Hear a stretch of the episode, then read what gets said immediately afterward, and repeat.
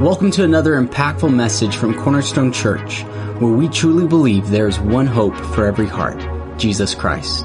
If you'd like to check out more resources or view video of this sermon, visit us online at cornerstone rome dot com. Anyway, if you have your Bibles, uh, we're going to talk today, if you've been in your Experiencing God study, um, we're getting close to wrapping this up. At the end of this month, we'll finish up with this and your Bible study. I know many of you have had a great um, a great time with it. You've been learning a lot of things, great times with the Lord, and that's wonderful. Um, our prayer is that you'll continue on with that and take some time, if you need to, go through it again, like and spend the time just to reading through it again. I'm probably going to do that this summer because Um, I just think it's it's so much in there that's good to kind of revisit, and maybe you don't revisit every week, but some good things there that you can look over. But today we're going to be talking about Kingdom People. So if you um, if you want to open your your your Bibles, click on your phone, whatever. We'll take a lot of different readings from different places, but First John, we'll spend a good bit of time uh, there with some various verses. So if you want to uh, click there or look there, uh, that'll be fun, and we'll start there in just a second. And so the idea from Kingdom People that Um, that Experiencing God talks about with being a kingdom person or being a kingdom-minded person is someone who is understanding their position, their role in Christianity as a follower of Christ. And uh, the term Christianity today is a bit vague, I think. I don't know if you would agree with me on that, but I, it seems like everybody says they're a Christian now. You know, if they, when it serves them, how about that, right? If it's in, if it Careful how I say this, because I know people get mad if I say this, but it don't, I don't want, I don't really care if you get mad at me as much as I don't want you to be offended and don't hear what else I say for the rest of the day, okay? But, you know, when people only say I'm a Christian to get elected, that's all right. It's just because they say they're a Christian. I saw my daughter the day, we were just driving down the road, we had we went to a Uh, out of the state and uh, to a funeral yesterday with a close friend of ours that, that passed away at a very young age, and so we had lots of drive time, and um, so as we're driving, she's asking me different questions about different things. You know, good time to, when you're driving, great time to have a conversation. It, when, you know, I'm not much of a talker, believe it or not. If we're driving the road, I'm not a whole lot of talking going on, neither is she. Uh, we're both earphone kind of people, and so, you know, for the first four hours, there's not a word between the two of us. It just, Which is fine. Honestly, it's fine on me. I recharge sometimes like that, and so does she. So, but then later, you know, there's conversation, right? You get some coffee and things like that, and she's asked me different questions about Christianity, and you know, and this idea that, well, we don't want to judge people because, but it's not judging. Very clear about Scripture. You will know them by their what? Not by what they say, not by what they post, not by what they talk about. I'm telling you right now, if you want to know if they're a believer or not, then look at the fruit. Examine it. Like when I go to my apple trees, my peach trees, right now I got some peaches coming out, man. Taking care of them bad boys, because that frost that we had, that freezing weather, whatever, knocked out like I think half of them, but I got some coming out. So I'm very cautious, I'm very trying to be gentle around them, you know, and those kind of things. But I don't look at the peach tree and wonder what it is. I planted it, I know what it is, but when they're growing, it's peaches. It's not gummy bears. It's a peach tree. All right, didn't think that was silly enough? Okay, so it's not an apple on a peach tree. It's a peach. I'm very clear about what it is. And I'm just saying, it's not judging by evaluating. We have the wrong idea about judgment. We think that, well, don't you judge me. That's so popular. Don't you judge me. Well, I ain't nobody judging your salvation, darling. But I'm just telling you, if you're going to call yourself a Christian, at least there ought to be some boxes checked off. I mean, am I wrong? I, there should be some boxes checked off. And I'm not talking about people trying to walk and get closer to God and trying to uh, get uh, uh, grow in their walk. That's not what I'm talking about. There is grace. Absolutely. But grace is not an excuse. Well, I'm under grace. No, you're just lazy. Let's just be honest what it is, right? But don't you judge me. Okay, well, you're one of those. Okay, I know where I stand now. Let's just let you do what you want to do then. So my point in telling my daughter that is, honey, if you really want to know, be careful of celebrity come-along Christians who all of a sudden say, whoo, I'm following Jesus now. Well, let's just give it time. And let's just see where you stand in six months. There's nothing wrong with that. That's not judging them. Well, how'd hear you say that? Well, I just did. I say it again. Give them a year. I'm just telling you, there ought to be some things that last. If if they can't hang in there for six months, then I'd be careful what I posted and what I followed and who I submitted to and who I said, oh, look at them. There was a celebrity that came out and they said there was a believer, and I told her, I said, give it time. Let's just see. Because if it's the true fruit, I'm not talking about making mistakes. I'm saying true fruit remains. You may fall short. Man, the righteous fall seven times, but the Lord will get them back up again. I mean, I'm not talking about you made mistakes. I'm not talking about that. I'm saying true walk.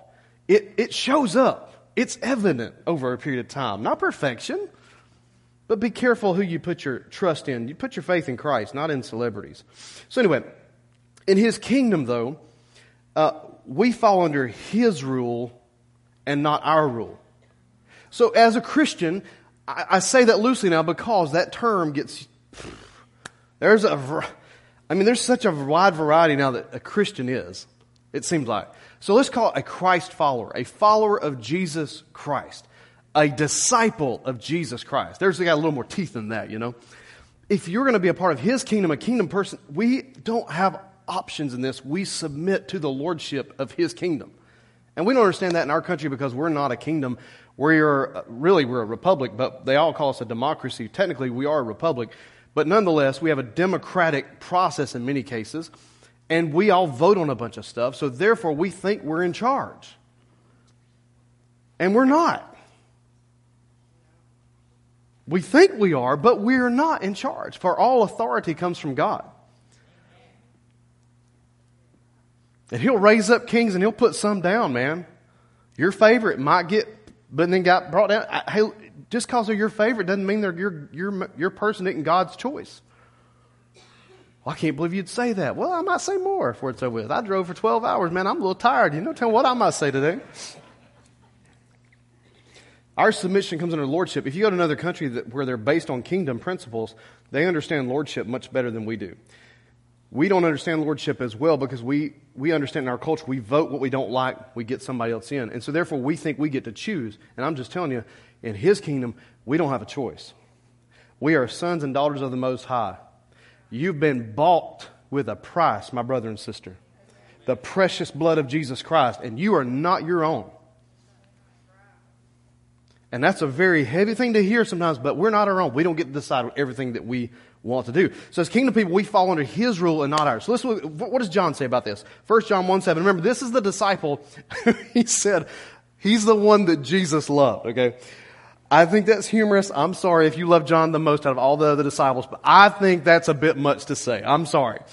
Uh, I don't relate to John as much. He just looks like one of those, like, um, you know, really super, like, always Christian, always have it together. His worship's beautiful every day. It's just everything, his prayer life, his devotion, nothing goes wrong.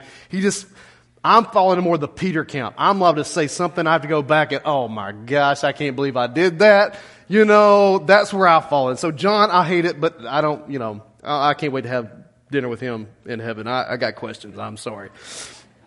Peter will be like, yo, I got you, man. I get you. But John, can we talk? Like, I got to understand this. So anyway, First John one seven says, but if we walk in the light as He Himself is in the light, we have fellowship with one another, and the blood of Jesus, His Son, cleanses us from all sin. So notice, we have fellowship with one another. And the, we have fellowship with Jesus. But um, so the idea of fellowship and the idea of falling under the lordship of Jesus Christ is this idea of, as a kingdom person, that I must be on the mission of what God's called me to. And what I mean is His mission, not mine. So number one, I'm going to give you a couple of things today just to write down or think about. Number one, you can, and I'm going to say this, this is in your book, but I thought this was a very good statement. I just took it straight from the book, okay? You cannot be in a relationship with Jesus Christ and not, I know this is probably not grammatically correct, this is how they printed it. You cannot be in a relationship with Jesus and not be on mission. If you say I'm a follower of Jesus Christ, if you say I am submitted to the lordship of Jesus, then as a son or daughter of the Most High, then I have to be submitted to His mission. I have to be. If if if I am a person of faith, I'm a follower of Christ, I have to be submitted. And if you say to me, well, I just can't, I don't agree with that, I'm sorry. You would be wrong. Because if you are a follower of Christ, then His mission should be at the forefront of our hearts and our minds. So, Jesus said, John fourteen fifteen, if you love me, you'll what? Keep my... Does that mean you're perfect? No. But does it mean that we should keep His commandments? Yes. And His mission is reaching people. So, and I always say this, it's either your neighbor or the nations, one of the two. Maybe you're not called to go eat bugs. That's fine. But, you know, your neighbor is nearby. So it's either your neighbor or the nations, but you're called to one of the two. Your neighbor could be the person you work with. I don't know. Could be your neighbor literally, you know, next door. I don't know. We got to know some of our neighbors. Well, my family did while I was going there. We've lost a goat. And so all the neighbors are like, you know, all of a sudden you get to know your neighbors really good. What are y'all doing in my yard? Well, looking for a goat. Really? Yeah. And then everybody's got advice on how to find it. So if you find a goat out near our house, holler at us, please. I didn't care so much that I got with the goat until I found out how much it cost. And then I realized I need to find this goat.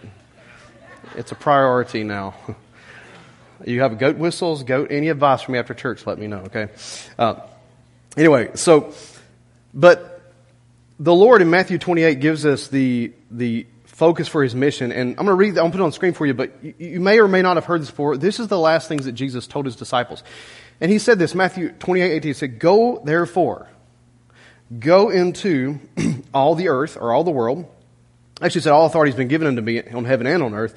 Go therefore and make disciples of all the nations. Nations is not continents or countries. It's the word ethos, ethnos, ethnicity. It means make disciples of all people groups. That's what it means. So in our city, um, there's not a huge, I, I don't, maybe I've met one or two, but I, there's not a huge Russian population here. If you found a few, that's cool, introduce me, but I hadn't found a whole lot. Um, not a massive, um, like my brother Steve, they have had a large population group of Sudanese in Alaska when they did. They had church services in Sudanese. Hadn't really found that here. But you know what we do have here is the second largest ethnos group in our community is Latino or Hispanic. In case you didn't realize that, that's that's the fact. That's statistical data that's a fact. I see you in the back. Yeah, ¿qué pasa? So, yes, muy poquito español. Gracias. And that was it. I know a few more. But so for that reason, I think, so God uh, sent us a family through Victor, Pastor Victor and Amy Uscadigui, who pastor at Cornerstone and in Espanol. I can't reach that group. I can try, but I'm as as gringo as can be, and they know it. I'm not going to, and you can try to translate all you want, but I'm telling you, you cannot translate culture. You need real ethnos to ethnos to make disciples. You've got to be able to relate to them, or you, it's very difficult to make disciples. So you're either called to the nations or you're called to your neighbor. One of the two, uh, lose a goat or reach people that are unreached, whatever. You got to figure out, it's, it's one of the two. So when Haley and I went, our friend who passed away, uh, she was Jamaican. And um, so it's a beautiful uh, memorial thing and service and all that kind of deal. And so when she first, they first came here, uh, the, the thing we had connection with was the fact that we had been to Jamaica, first missions trip, at least that I'd been on. I can't remember, I think it was the first one she'd been on as well, but at least international. And uh, so Jamaica, you may think, oh, yeah, Jamaica, some missions trip. Let me just tell you, don't don't judge me. I'm going to take a page out of the culture today. Don't you judge me. You have no idea if you've not been. But um, I told her where we went, and she goes, Pastor Jody, I have no idea where that is. I said, did you live in Jamaica? Yes, but I did not live there. She's, I don't know where you went. And she had to ask family and friends, like, we were on the backside of, you ever the backside of the mountain? We were on the backside of the backside of that mountain. Like, I have no idea how to even find my way back there. But we went, I like to call it my first uh, missions trip, not knowing anything about what we were doing, not knowing how to help. But I used to, believe it or not, I used to work out and lift weights. And so uh, we had the guys, we were in there breaking out rocks with old rudiment like tools that would break the handles. We'd have to stick new tree limbs into it to break the rock bed out so we could pour a foundation for a school. And so we actually built the floor while we were there, the floor of the school. We had to take concrete from the bottom of a hill. When I say the bottom of a hill, I don't even, this is not, I need you to really understand how difficult this was. the bottom of the hill. Like, it wasn't Myrtle Hill, but it felt like it. That bad, okay? It was at the bottom, and we had one wheelbarrow. You mix the stuff at the bottom, and you're bringing it all the way up to the top, dumping it into the school. Now, if you know anything about pouring a floor, this thing was probably a one thousand square foot floor. That took a long time. I was exhausted. The one thing, though, that was unique about it was this. Uh, we were on mission, not knowing what we were doing, but we were there to help and, and do the best that we could. I thought, man, we've made an impact. You know, and we did. It was a great, it was a great thing. And, uh, you know, I loved every minute of it. Loved every minute of it. Well, almost every minute of it. uh, I learned this when you go on missions trips, take extra food if you can. Like stuff that's non-perishable, stick it in your coat pocket. Find places for food because you might not get as much there. Uh, we ate one meal a day. And if you think, well, that's enough, uh, not not when you're a growing boy and you're just lifting weights and tearing out rocks all day. And but we found out that that one meal was a massive sacrifice for them. Like we were eating probably what they would have consumed in a couple of days. We were eating in one meal. It was hard. It was difficult. I would say I learned a lot on that kind of thing. The second trip we went on is the one I like to say, actually, I learned how to do a missions trip. The first one was an experience. The second one I learned. Our friends Carolyn and Tim Clark, uh, Carolyn took Haley and I and a group of us to Colombia in South America. And I mean, I remember hearing everybody tell us, oh, y'all are crazy. Don't you know that's a bunch of drug lords, there's cocaine and all that kind of stuff over there. And no, it's funny when you do stuff. It's funny when you, um, uh, how many times people will say you shouldn't do something uh, because of fear. And they have no idea what they're talking about. You know what I'm talking about? Like you say, oh, I'm going to start a business. Oh, I, my, my uncle, brother-in-law, something, he did that and he failed, flat on his face. I wouldn't do that. And they don't do anything. Why would you listen to them? Why not go listen to a business guy who's actually done it? Then you got some good experience that you can learn from.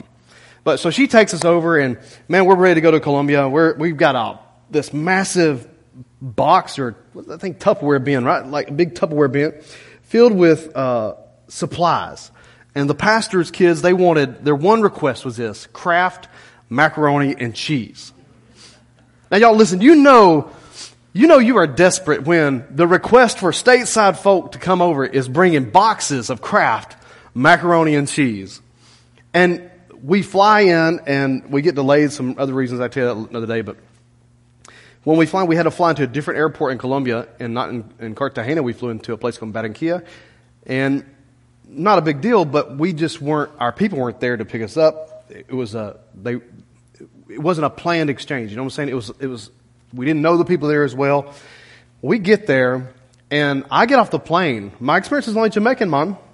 That's all I got under my belt is Jamaican, some jerk chicken, some Rasta men, some Bob Marley. That's all I know, baby. What's up? You know, everything's out of your mind. That's all I know about missions.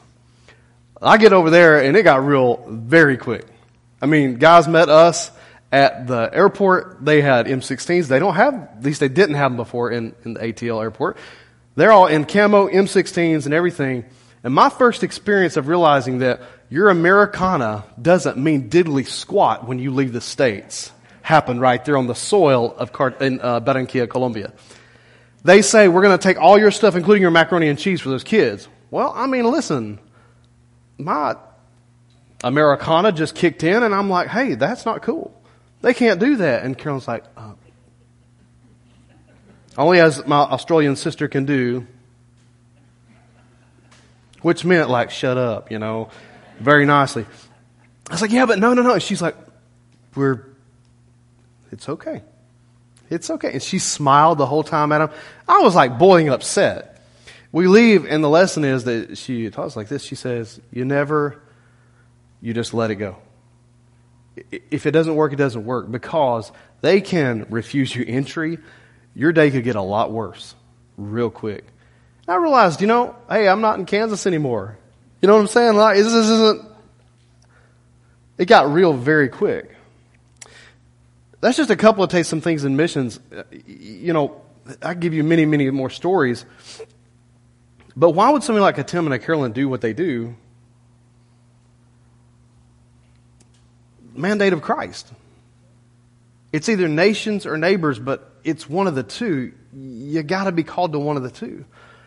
You may not have to leave your city, and that's fine. Some go and and and and, and some stay. That's okay. Like some, you know, some send people and some pray. That's okay, but you got to figure out which one is that you're called to, because you're under the lordship of Jesus Christ. You can't be in relationship with Jesus and not be on mission. So which one is it for you? It's got to be one of the two. Number two, you cannot be in relationship with Jesus and be out of fellowship with other believers. This is straight from your book. So when you read it this week, you're going. This is straight from your book. This is not my. Uh, so if it's grammatically incorrect, it's not me. There you go. You cannot be in relationship with Jesus and be out of fellowship with other believers. Now the word fellowship. Let me read this to you now. Is this word? It's a Greek word called koinonia. Maybe you've heard of this or not. I don't know, but it's koinonia, and it actually means intimate relationship. It's a very real, uh, very deep relationship. So I want you to think of a marriage relationship, very intimate. The closest relationship, uh, hu- humanly speaking. It's very close. Now, with a believer, you, you, you're not going to be as close as a marriage relationship, but the idea is, koinonia is true fellowship. And the idea of doing church, in Christ's church, without fellowship among the believers is a fallacy. It's not possible. It's not possible. You can't, you just can't do it. If you say to me, well, I can, I will say to you, I love you in Jesus' name, you're wrong.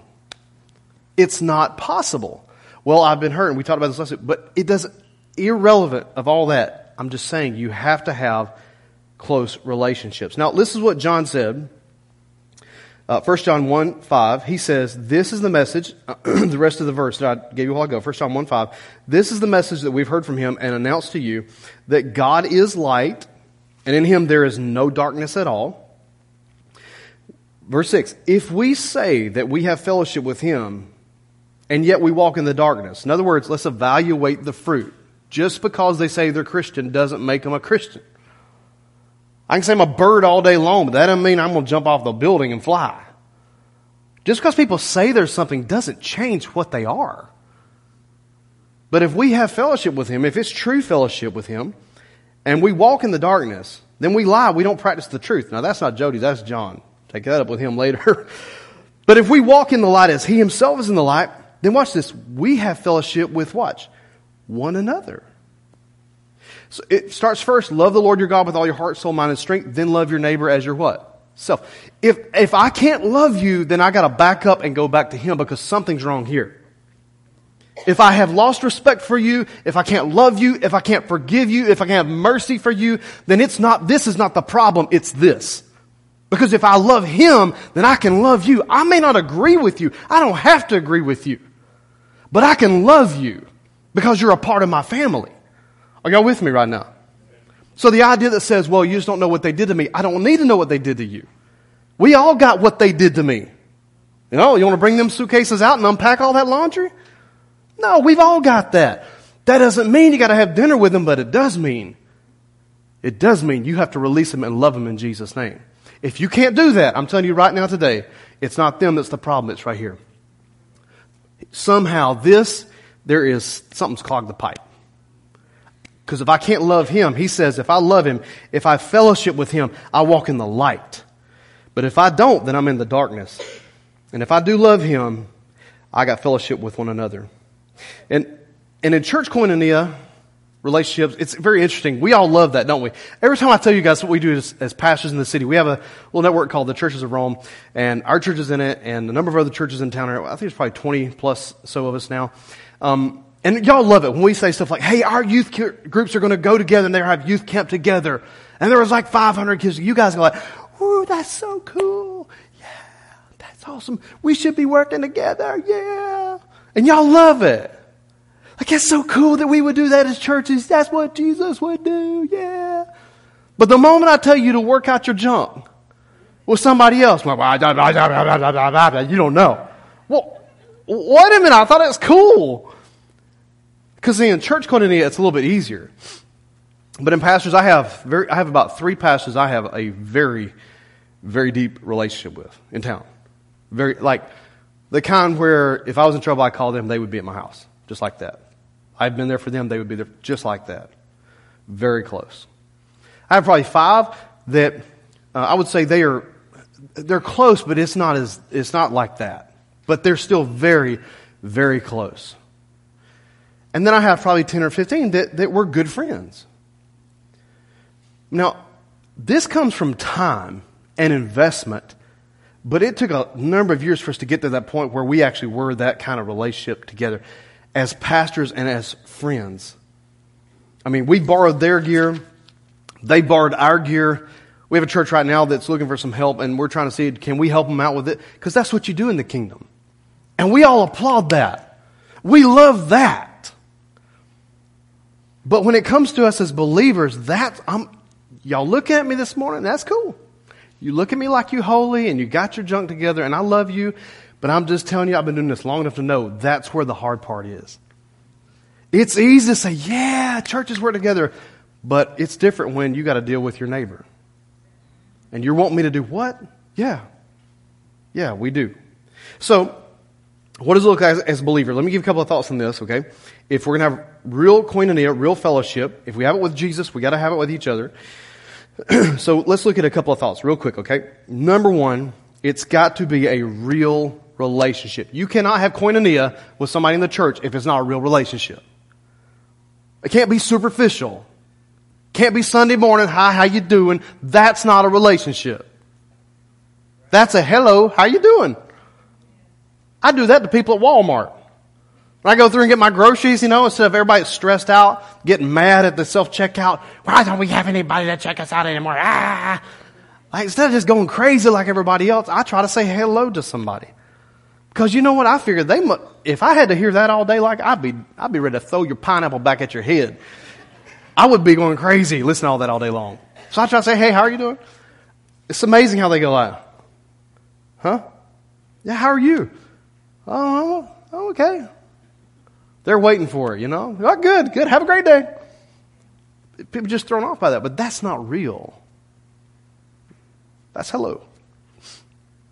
Real relationship is deep. So let me read this from Acts real quick. I'm reading a couple of thoughts on this. Acts two forty-four, maybe you've heard this uh, verse of Scripture. But in Acts two forty-four, this is after Pentecost had happened. All the believers were there. It says, they all, all those were believers, Acts two forty-four, who had believed they were together. They were uh, close together, had close relationship, real relationship. And they had all things in common. And they began selling their property and possessions and were sharing them with all as anyone might have need. And I'm going to tell you something. First of all, if you're selling your house and your necklaces and whatever else you got and you're giving it to the people in your church, that's a real relationship. Am I wrong or right? That's not hello, how are you? Good to see you Sunday. You're not selling your house for that joker. I don't know of anybody that does that. This was a, number one, this is a very close, very real relationship. It says, day by day, verse forty-six, they were continuing with one mind in the temple and breaking bread from house to house, and they were taking their meals together with gladness and sincerity of heart. Now, this is twofold, very close relationship, but number two, they were also, uh, this was a Holy Spirit-led moment. You remember when Jesus said, hey, listen, if you see these things coming, run, flee, get out of here. And a lot of people take that, and I don't have time to get into this end-time stuff, but very much so, as he's telling them, when you see these things start to happen, get out.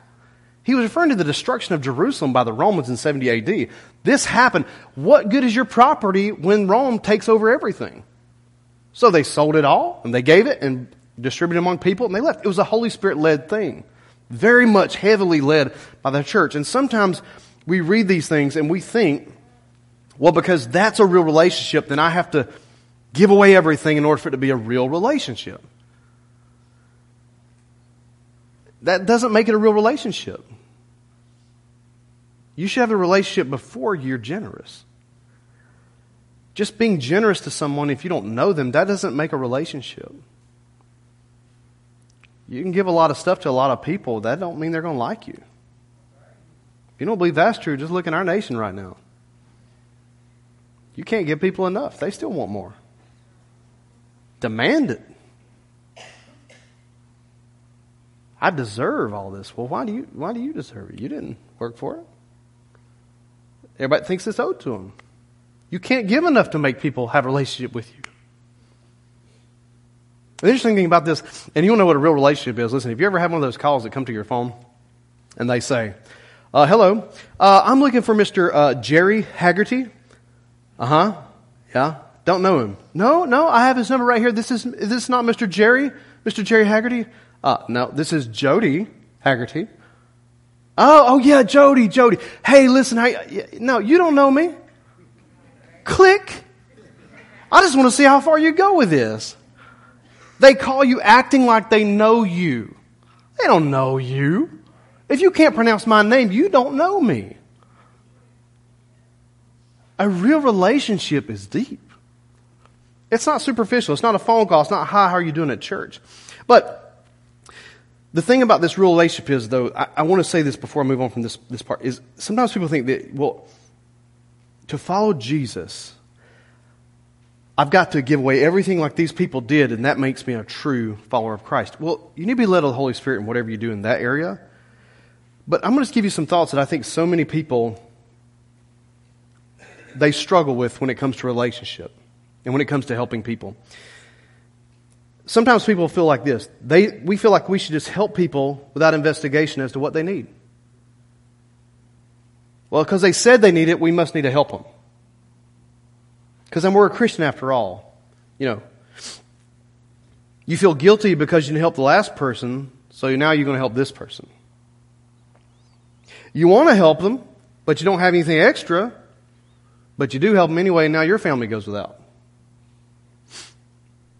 Or how about this one? You're in need, but you feel since other people are in greater need, you don't ever ask. Those are all indicative of a very superficial relationship. If it's a very real relationship as a believer, if you're in need, you should feel comfortable enough to talk to someone and say, hey, I, I need some help. Because that's what, that's what church family's for. Now, we may not be able to help in the greatest way possible, but we'll do whatever we can. But so many times we walk by every little thing out there and everybody's in need. Every time I go to the store, and I know this is, I know it's tense conversation. I get it. I'll move on in a second. It's very, it's that tension of this whole thing I'm about to say. Every time I go to the checkout, it's, do you want to round up for the next thing? Do you want to give to this? Do you want to give to that? Everybody's got a thing now. Everybody's got a, an option to do. And I have to stop and go, no. No. Because you know what? If I feel like the Lord wants me to do it, I'll go back later and do it. I don't have to do it right this minute under the pressure of right now. So no, no, no, no, no. And as the Holy Spirit leads, I will go, go, go. But right now, I'm not giving out of compulsion or every other thing that's going on right now. So you say, well, man, how can you feel that way? Because I don't know them. If it's a real relationship, it's a different story. Man, I'll give you the shirt off my back. But I've literally had people show up and just ask for stuff, and we check on it and see if the true, if the story is true. And they get mad at us. But I thought you needed help. Well, how dare you call and check references? Well, why wouldn't we? It's the Lord's money. Why wouldn't I before I just give it away? Well, I thought this was a church. And there, and automatically right now we've located you. Well, you're supposed to be a Christian. Well, hold on, Jack. Don't misunderstand my Christianity and my faith because I don't yield to what you are demanding right now. That doesn't, I'm still a believer. Paul didn't give in to everything that everyone said to him. As a Christian, this idea, and it's the most misunderstood statement I think in Scripture, is this, well, you gotta walk in love. Man, listen, I understand what Ephesians says. But walk in love and not in guilt. It doesn't say walk in guilt as a Christian. Well, I feel bad, so I better do something. That's not biblical. You're not supposed to do stuff out of compulsion, out of fear. You're supposed to be led of the Holy Spirit and, and do what you do, yes. But this idea as a Christian that, well, I thought you was a Christian. The moment someone says that to me right now, I love them, but I, I'm done. Because you're trying to guilt trip me into helping you now. I know it's not popular. I know it. I know it's, it is okay. It, it's all right, because I'm going to go home and I'm going to take a nap after this, and I'll be just fine. You miss sandwich?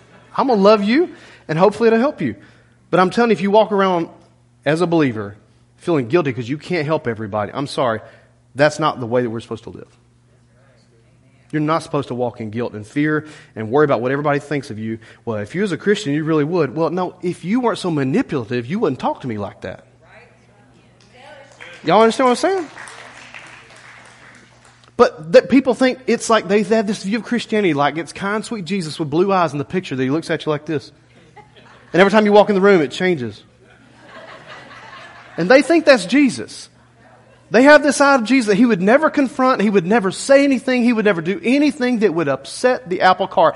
I'm telling you right now, when we were in Scotland, we took our kids to a church that they had turned into a market, and my oldest said, if Jesus was here, he would turn all the tables over right now. I was like, let's go. We need to get out, because I don't know what you're thinking, but we're out of here. Like, I don't want to get arrested in Scotland. We're not Jesus. This is not my get out. But he would have. And he did.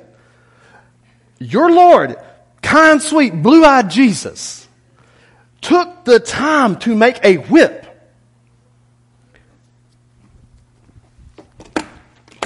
Picked it up.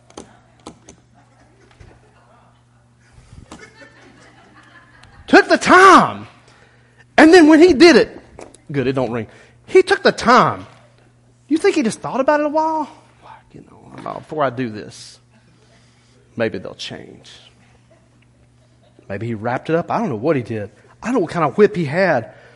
But he went off in the church. So, I bet people are like, whoa. His, you know, all of his disciples thought, man, we had a good thing going. You just ruined everything. Now, great, Jesus, that's all over like Instagram and Facebook. Now everybody's watching it live right now. They're streaming it. Thanks a lot, Jesus. You know, but he did it. And a lot of people would have said, as they did, the Pharisees and others, who do you think you are? And I'm saying to you, as a, in a relationship with people, if it's real, it should be reciprocal. It ought to be, if I can't help you, it ought to be enough love and respect for me to say, hey, no problem, man, I'll pray for you. Thank you. Wouldn't that be nice? Instead of the guilt of, well, I thought y'all was a Christian group. Of, well, we are a Christian group. You know, why don't you join the group? Like, you know. So, a real relationship doesn't walk in guilt with people. It's a reciprocal. It's in love. It's in fellowship. Real koinonia. It also has real love. Now, in First John chapter three and verse fourteen, listen to what John says. He's obviously the guy. He knows a lot about love. He said that he's the one Jesus loved. So he, I guess he's an expert on all this. But he says, we know, this is First John three fourteen, we know that we have passed out of death into life because, watch this, we love the brethren and the sisterin, but you understand what he's saying. He who does not love abides in death. Now, I just told you it's not guilt. If you're walking in guilt, that's not love. A uh, great definition one of our uh, instructors gave us at one time. He said, true biblical love in its greatest context would be this. Love does what is best for the individual at that time. So it means, like, y'all heard me tell stories about my dad, different things like that. But it was really hard the last couple of years of his life. You know, uh, Haley and I, we were helping, helped him do, get some stuff settled. Now, we didn't give him money because I knew what he'd do with it. But he'd ask for it all the time. Hey, man, hey, man, you know, uh, can I get twenty dollars? No. Well, man, I mean, I really need some, I need some, some little, he loved Little Debbie's and Coca-Colas. Wondered why he had issues. But um, well, that wasn't the only reason. But anyway, it was Little Debbie's and Coca-Colas. And I was like, hey, listen, I'll buy you some Little Debbie's and Coca-Colas. Okay? I'll do that. I'll buy you food, but I'm not going to give you money. And, oh, man, he didn't like it. Now, it's hard when you got your own parent upset with you because you won't give them something. It's like, you know, which one's the parent or the kid? Which relationship are you in, you feel like, you know? But I learned a long time ago. You don't just give somebody something because they ask for it. If you give the wrong person the wrong thing, it will hurt them worse. Can I get an amen? Right? It's true. That's true. So you got to figure out what's the best for the person at the time. Maybe it is money, but at the time, maybe it's not. But he says, everyone who hates his brother is a murderer. Jesus said this, uh, it is said unto you that if you murder, obviously it's wrong under the law of Moses. He said, I say unto you, if you hate someone in your heart, you've already committed murder. So now as a believer right now, just do a gut check. I didn't say you had to agree with them on everything. I didn't say you had to vote like them. I didn't say you had to be persuaded by their belief systems or philosophy. I'm just saying, do you love them or do you hate them? Because if they're a follower of Christ and you hate them, that has to be adjusted today. He says this, no murderer has eternal life abiding in him. We know love by this, that he laid down his life for us, and we ought to lay down our lives for the brethren. Notice the key words here are, it's the family of God. Now, I don't have time getting all this, but the relationships we talk about in Koinonia, they deal with real biblical family of God relationships. There are some people, you got to understand this. Uh, it, like I said, Ava and I had plenty of time to talk. I have the greatest respect for uh, people who have this super huge, compassionate heart for for everybody. I think it's great. I think it can hurt you, but I think it's great. I mean, I admire you. Um, maybe I'm jaded a little bit. I don't know, but I'm sorry. I, I'm I, I, like, I need a little time to see if they're who they say they are. Um, you get burned long enough, you start learning. But it's true, God loves the world. God loves the whole world. He sure does. For God so loved the world that he gave what? His only son for the world. Even when we were yet sinners, God, Jesus died for us. God loved us, so he sent Jesus Christ, his son. Absolutely he did. You got to be careful, though, as, as a Christian, how you interpret some of this love stuff. Because I'm not so sure on this loving the world, like so many Christians like to talk about it, is, is as accurate as what we think it is. God's called to love the world. He sent Jesus. I'm called to love the brother and the sister, it's not even a word, the family of God. I'm having, how can Christ and Baal both walk together? How is it possible that, is it possible that you can be yoked together unequally? Even the, Paul says that's not possible. How can two have agreement lest they walk together? Ecclesiastes. Y'all get where I'm going, right? I can, I can honor you, I can respect you, and I can show uh, re- reverence to you in a sense, like the Bible says in First Peter two seventeen, look, honor all people, but watch this. Love the brotherhood. There is a difference. And I know, I, I'm, y'all may not like this, but I'm going to say it anyway. There is a difference between the two. Those of the faith and those that are not. Now, in our faith, we're called to go and reach the people who are not. That's how we show our love. We go and we make disciples. In other faiths, um, it's a different story. But in Christianity, we're supposed to respect and honor. Very clear by Scripture. But somewhere, if you think that koinonia is the same for somebody who is ungodly and hates Jesus, and they deserve the same kind of love as your brother or sister in Christ, there's something wrong there. And this is why I think there's such a bit of a confusion today, is because we think, as I said last week, in order to reach them, we've got to accept it. No, you don't. There's nothing about Scripture that says, accept these behaviors, lifestyles, et cetera, et cetera. I go to far extreme to be kind of silly, but, you know, God will forgive the axe murderer. But I'm just sorry, if he's going to stay an axe murderer, he's not going to come to my house at a small group. I don't know what he's going to do to my small group. You understand? He's an axe murderer. I, I know it sounds silly, but when you put someone that is not of the faith in the same relationship as someone who is, there's something not right there. This is why we have such a hard time with this, because we think this is being mean. It's not being mean. It's not being mean. Jesus said this, that, um, or John tells us this, but he's the Lord. No man can say that Jesus is Lord but by the Spirit of God. If they're a Christian, they should be able to confess and profess that Jesus is Lord, not, not God bless stuff. No, is Jesus really Lord of your life? Y'all with me? I'm, I'm, I'm, I'm going to move on, but I just want to make sure you're with me. I, I, great respect for people. Honor everybody. Absolutely. Respect for every human life should be respected. All of them. Everybody. And I mean everybody. Born or unborn, all. But if you ask me to have koinonia with someone, that's what the Bible tells me, there has to be some faith involved. There has to be Christianity. Otherwise, you're going to get your heart broken. Because until someone comes to the faith and knowledge of Jesus Christ, they have no capacity to understand love. They don't know what love is. Well, I can't believe you would say that. It's true. Before I knew Jesus, I thought I understood what love was. Man, I love milkshakes. I love cheeseburgers. I love Jesus. Really?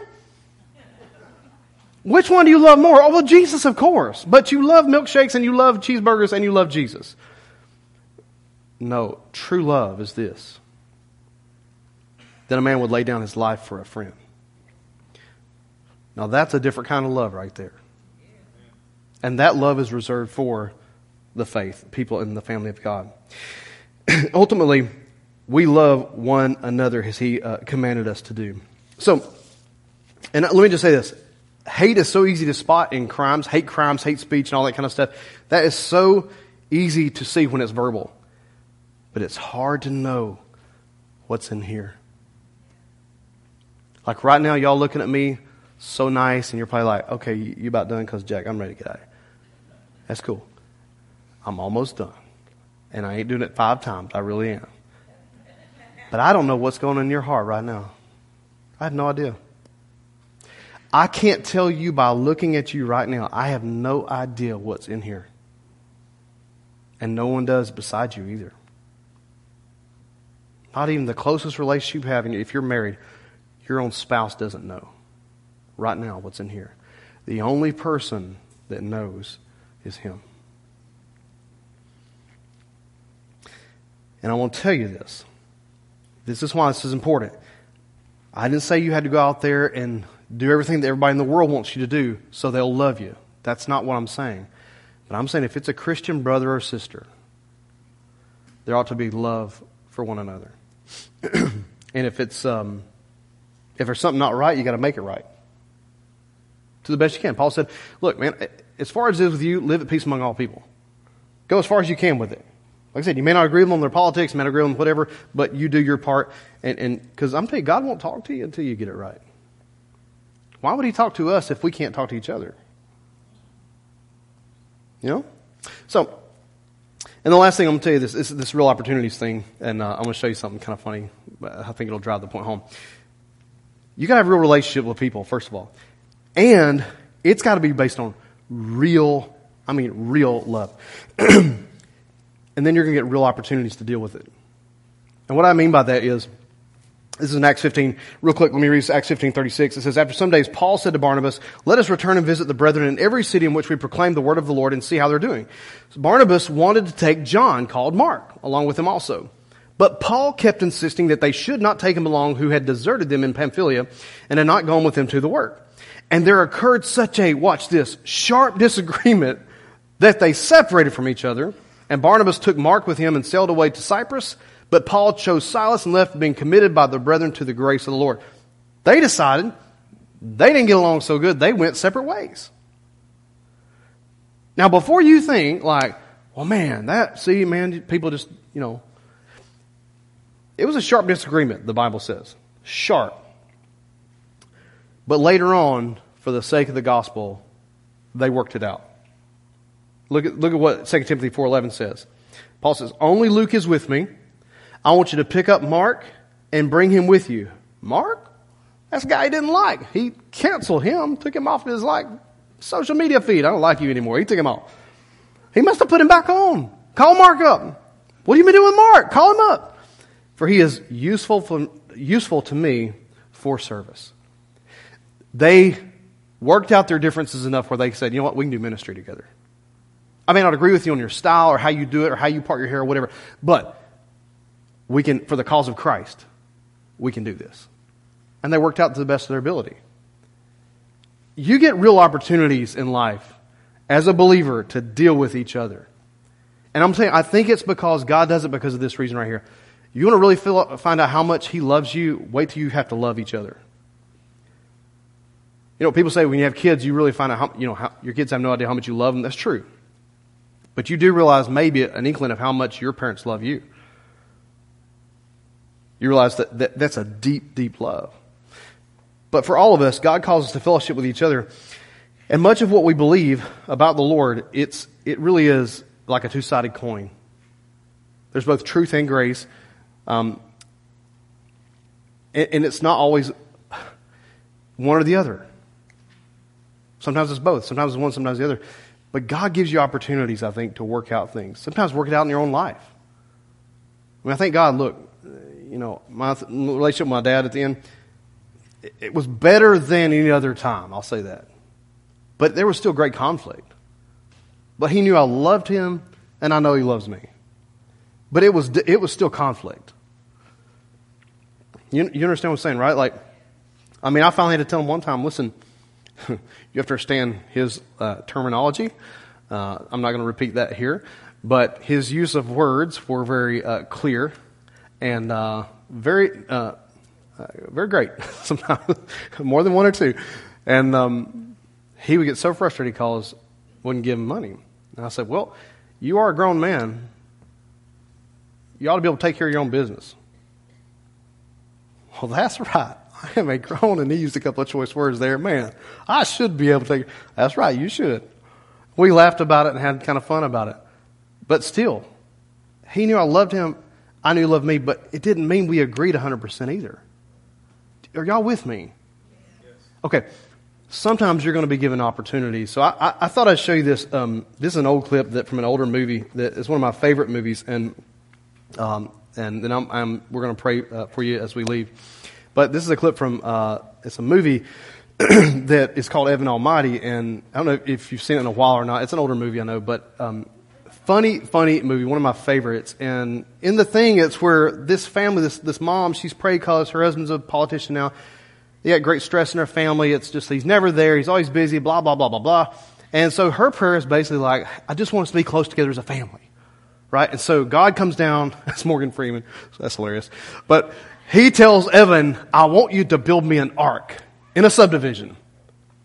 What? And so now they're so upset. They're at a cafe. She's going to stay with her mom, with the kids. And so God shows up at the diner. And so take a look at this, and then I'll, we're going to pray. So it's a great little clip and about opportunities. So my question this morning is this, before I pray for you, what are the opportunities that are around you right now? Because in a relationship, you get real opportunities to work through stuff. And unfortunately, it's oftentimes just, well, slide it under the rug, don't talk about it, hide it, whatever. Depending on your family dynamics, I don't know what you have. But you get real opportunity. And if we're going to be on mission with what God's asked us to do, either the nations or our neighbors, we got to first start here. You start with your own Christian relationship. Because how will you convince your neighbor of Christ if you have aught against your brother? How about this one? How are you going to convince your neighbor of Christ if you have aught against your spouse? Holding something against your spouse that really is petty. And I love you in Jesus' name. To tell you the truth, it's silly. You know. You know.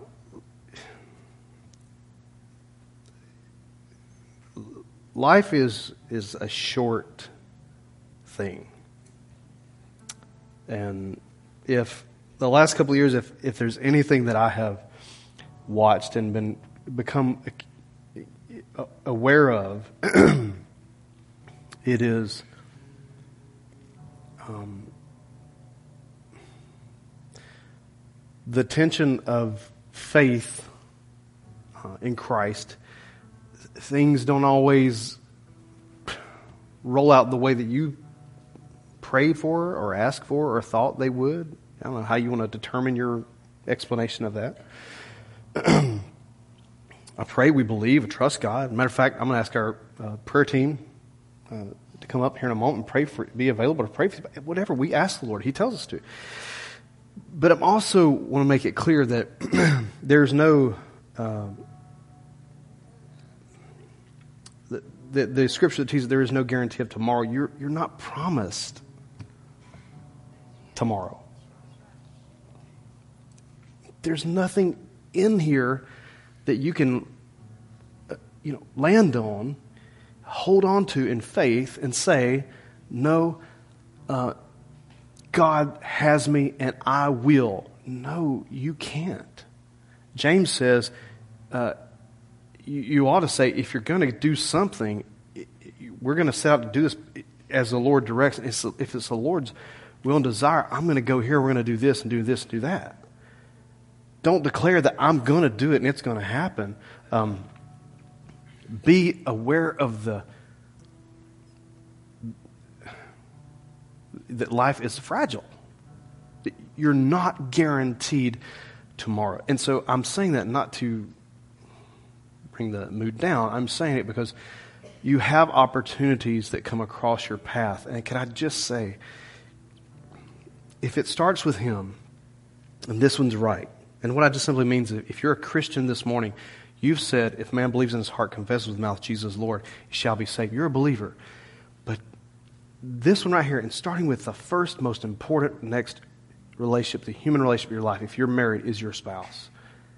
If you have an ought against them right now, you, I, I plead with you to just let it go. There's just, just it, it's not going to help. And um, it, you're not going to gain anything by holding it over their head. and um, you, why not just let it go? Why not?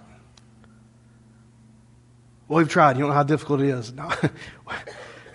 I'm married too, you know. Like, I mean, I have a great spouse, but, you know, I got the better end of that deal. She got a work in progress, okay? I'm still a work in progress. I can assure you, out of the apologies that go forth between the two of us, okay, it's nine to one, okay? It's, it's ridiculous. It drives me crazy, okay? It drives me crazy because I'm like, you know, I'm just, you know, I wish you just made a few more mistakes. Just a few would be nice. But I'm smart enough to realize that, you know, as a pastor, you'll listen to your physician, you know, when they tell you, hey, look, you got to change this or do that. You'll listen to your financial advisor when they tell you, hey, listen, you need to plan for this and you need to plan for that. But when it comes to these kind of things, I wish that humans would hear the weight of what we say in this area as much. Please get your your relationship with your spouse right. If there's any, just please today. Second of all, a brother or sister in the Lord, if there's any, you may not fix it. You don't have to live with them. You, you know, you you can forgive and let it go and move on. You do have to live with your spouse. You got to get that right. one hundred percent. With a neighbor, a believer, we may agree to disagree and just say, hey, I love you in Jesus' name. It's okay. We're going to do our own thing, okay? I'm not going to hold this over your head, though, either way. Y'all see the difference, right? But let it go. It's just not worth it. Life's too short. So as I close out today, I want to pray for you, and I'm going to give you this opportunity right now because I don't know who you are, but I just, if we're going to be kingdom people, let's start being kingdom people. Before we talk about reaching nations or our neighbors, let's start in our own home first. Maybe it's a kid. You're so mad at them right now. You came to church this morning just to be like, I'm going to pray for them. get their stuff right. Can I just encourage you, your opportunity might have been for you and not your kid to be here this morning. Maybe God wants to get your stuff right. So would you close your eyes and bow your heads for me just for a moment? Let me, let me pray for you. Dear Lord Jesus, I thank you for this moment. Uh, God, I feel like you've given us opportunities as we're here. Opportunities to um, just come before you and say, uh, Lord, as your children, God, we have, all of us have some sort of issues and and things we're trying to just follow out, Lord. We're t- doing the best we can to walk and follow after you and try to live a life that is um, pleasing unto you, Lord. So God, first of all, for the believers that are in this room and watching online, I just pray right now in Jesus' name for those that are here that they have a spouse and they're in disagreement with and they need to make it right today. I just pray in Jesus' name you give them the strength and the grace to do that, to be bold, to talk to them, to have the conversation and, and to work it out. And God, I pray that you would help them to release whatever it is, no matter the hurt. I just pray you'd help them, Lord. Help them let that go. Help them to just forgive and release in Jesus' name. And I pray, Lord, that there's others that are here. They have friendships. They have relationships with people. Maybe in this room, maybe out of state, maybe somewhere else, but they have offenses of some kind and, and just haven't moved on. I pray in Jesus' name, would you give them the strength today to make it right, to move on? Because you said that we have moved from death to life. If we walk in the light as you're in the light, we have love for one another. We ought to have Christian fellowship relationship. I pray you'd help them today. And most importantly, Lord, if there's anybody here that doesn't know you, I pray today that they would yield their lives to you. So with your eyes closed, no one's looking around. If you're in the room or you're watching online, you don't know Jesus Christ, you've never prayed to accept Jesus, and you want to, this whole church is going to pray with you right now. We're going to pray together. And if that's you, I want you to pray with us. Scripture says that if a person believes in their heart and confesses with their mouth that Jesus is Lord, they shall be saved. So right now, would you pray this with me and with this church together? Just say, Dear Jesus, I come to you today, and I give you my heart. I give you my life. I surrender it all. And I ask you to forgive me and to cleanse me of all unrighteousness. Dear Jesus, help me to live for you. Help me to walk with you. And help me to love another. In Jesus' name, amen and amen and amen. Man, if you pray that prayer, we're so proud of you. Right, church, would you give me a hand? So proud of you. Like, if you prayed that prayer, would you go to connect dot cornerstone rome dot com? Let us know. We want to help you get started walking with, with God. Or if you're in the seat, the seat back in front of you, you can take one of those cards, fill it out, and drop it in the offering box on your way out the door. We just love to help you get started walking with uh, Christ. So I want to encourage you today in those things that we talked about. Um, deal with it, right? Come on, be a strong believer. Deal with it. Don't let the enemy have a foothold, right? Kick him out of that door. He, all he needs is his little pinky toe in the door. And that's what he needs. Man, just kick him out and don't let him in. So, hey, we're going to turn this over to Pastor Stephen Daniel now. He's going to close out today. And so would y'all welcome him to the platform this morning?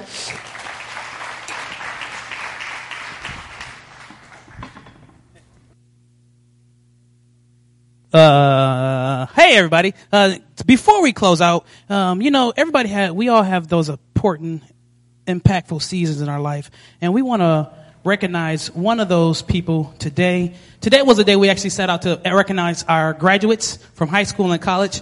But unfortunately, our high school students decided that this was Skip Sunday. And so none of them showed up. Like, we have like five or six and zero are here.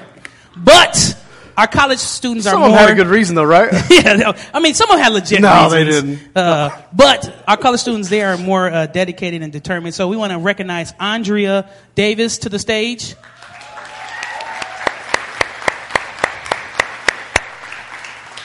As Andrea comes up, we want you guys to know that Andrea has been in college for the past twelve years. Um, and she's only graduating with her associates. It took her that long. No. On a more serious note, this is Andrea Davis. We're going to let her, because she, she, you guys know her. We're going to let her tell you what she's doing and how she's graduated and what's her plan after graduation. Are you going to eat bugs? What? Are you going to eat bugs? Going to eat. You're going to eat bugs? You're going to, you're going overseas somewhere? What are you doing? Oh, my gosh. No. um, so I'm graduating from Shorter with um, a middle grades education in science and English. Um, I'm actually moving to Huntsville, Alabama to teach at a brand new school, um, brand new middle school. I'll be teaching science, and I'll be the head volleyball coach. Woo! You didn't tell them you were going to Journey, Journey Middle School in Huntsville, oh, Alabama. That's, that's cool. She's just a small-town girl going to... You gotta no my never mind. You had to pick it up. You had to. You didn't pick it up. Some of you guys no, didn't. They did. But, I guarantee you, they did. There you go. Uh, and one of the things we like to do is give our our graduates uh, a gift, and this gift is actually an Experiencing God Bible, um, which is nice. If you don't have a, this is an awesome book. I don't have one. I'm thinking about stealing hers. Um, but it's Experiencing God Bible. We don't tell you. Congratulations. We know yes. It's been a long time coming. And as you guys heard, she will be transitioning from Cornerstone, Rome, Georgia, to Huntsville, Alabama, which means she will shortly not be with us anymore, which means she's dead to us. That's what, I mean, just call it what it is. No, but we do love and appreciate all that you have done, Andrea, over these years. Since she was a little baby, I take it, she's been pr- on this worship team and a part of this church. Uh, so it's like Pastor Jody is losing one of his own daughters. Mm. Don't start. Oh, gosh. I got to get out of here. We got to pray for her. Don't go nowhere. We got to huh? pray for her first. We got to pray oh, for her. Oh, man. First. Who's here today? Everybody's out of town. Ronnie, you come up here with us. And Haley, let's pray for her real quick. I can't see it. The other one's out. I think Gary's still. Gary's back. Our friend, that uh, they're they're still in, in North Carolina. And so you keep getting in the rest the of them are working today, so we'll bring these guys up. Pray for her. Hey, so, yeah, so this this rascal. Yeah, so when Haley and I got married, uh, she was in our uh, our wedding. She was the, whatever the thing is, she's flower girl. So she's on the flowers and all. And uh, it was so cute. And then she, like, went all crazy on us and, like, why couldn't she go with us? We're going to, I don't know if she just wanted to go with us or because she heard we was going to Disney for our honeymoon. And so she was, like, begging to go. She was literally four or three. Yeah, so I've known her for a long time. She's been a part of our family for a long time. So um, anyway, we tried to get her to uh, commit to be uh, Bulldog Nation, but that Alabama thing is, ugh. So we're going to pray for her. And so would y'all just do me a favor? Would you stand to your feet? Hey, stretch your hands out this way as we pray for her. She'll be here for the next couple of Sundays. Um, but then you get a chance to come talk to her today. And so this worked out actually okay, I think. And Um, y'all love on her. Tell her how much you love her. And uh, she'll be back and forth some. It's only two hours away. It's not like, you know. Or we'll go get her. One of the two.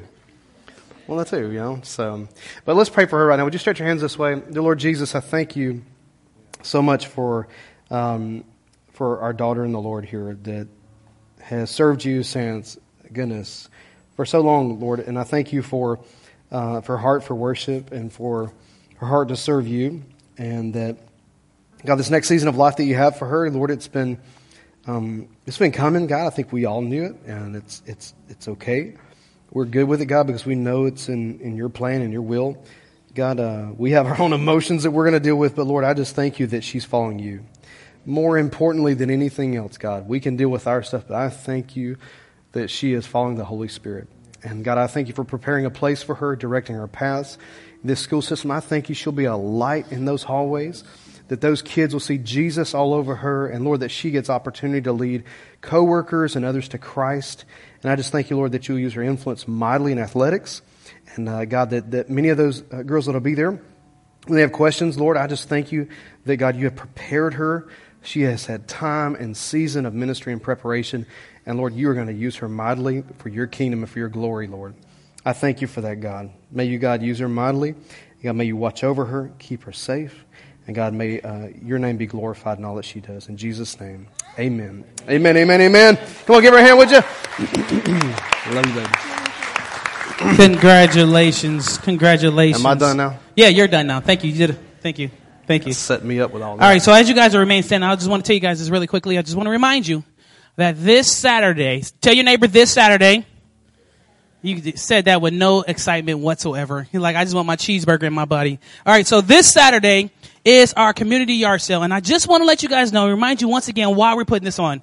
It's a dual purpose. Yes, we are raising money to send, help to send our youth to youth camp, which is amazing. So you can rent a table and come sell your stuff. Clean out your house, come here, rent a table, sell your stuff. At the same time, another dual purpose is we want to reach our community. So we need as many as church members as here, mingling with people, talking to people, because we're on the, we're, these are our neighborhood. This is our background. We want to get to know them. If you have stuff to sell, you're like, you got stuff, I can't, I can't be there, but I have stuff, stuff to sell. This is actually not that kind of a community yard sale. So I know you guys can communicate with Pearl. You can communicate with Miss Fonda. If someone else has a table, they want to do it for you. But the church will not have that type of table where we can bring, take your stuff and sell it for you. I apologize. This is not that kind of event. Um, we will have other things for kids. We will be selling food and all that good stuff. But this is really for us to get to know our neighbors. Finally, I just want to remind you guys, there's always ways to give. There's a million thousand different ways to give here at Cornerstone. They'll have a list of them on the board. And I want to call our prayer partners down here as the, that list goes up. And I want to say this prayer over you as we do every week as you leave out of these doors. We, as found in the book of Numbers, chapter six, we say that may the Lord bless you and keep you. May the Lord make his face shine upon you and be gracious to you. May the Lord give you his countenance and his peace. Have a great rest of your week. See you guys later. If today's message blessed you, we want to encourage you to take a moment and share this podcast with a friend. Remember, there's one hope for every heart, and that's Jesus. See you next time.